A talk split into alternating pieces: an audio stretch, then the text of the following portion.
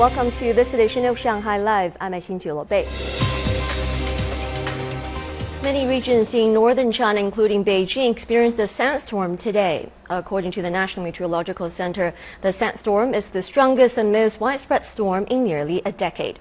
Meteorologists say the sandstorm originated from southern part of Mongolia, where at least six people were killed over the weekend. Sun Siqi has the story.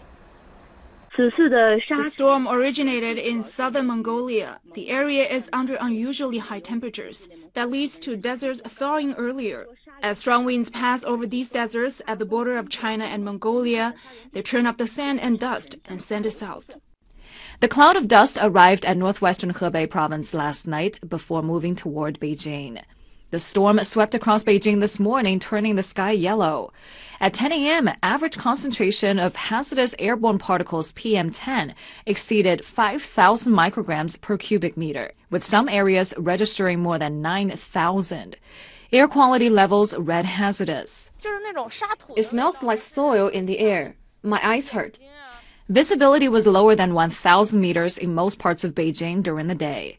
At least 120 flights arriving or departing from Beijing's two airports were canceled as of midday. 49 flights were delayed. The National Meteorological Center issued a yellow alert this morning for 12 provincial level regions. Seniors, children, and those with a chronic respiratory illness are reminded to avoid outdoor activities. People should wear a mask and wash their face and the inside of their nose when they come inside. This is the most intense and extensive sandstorm in China in the past 10 years. 苏思琪，上课 live。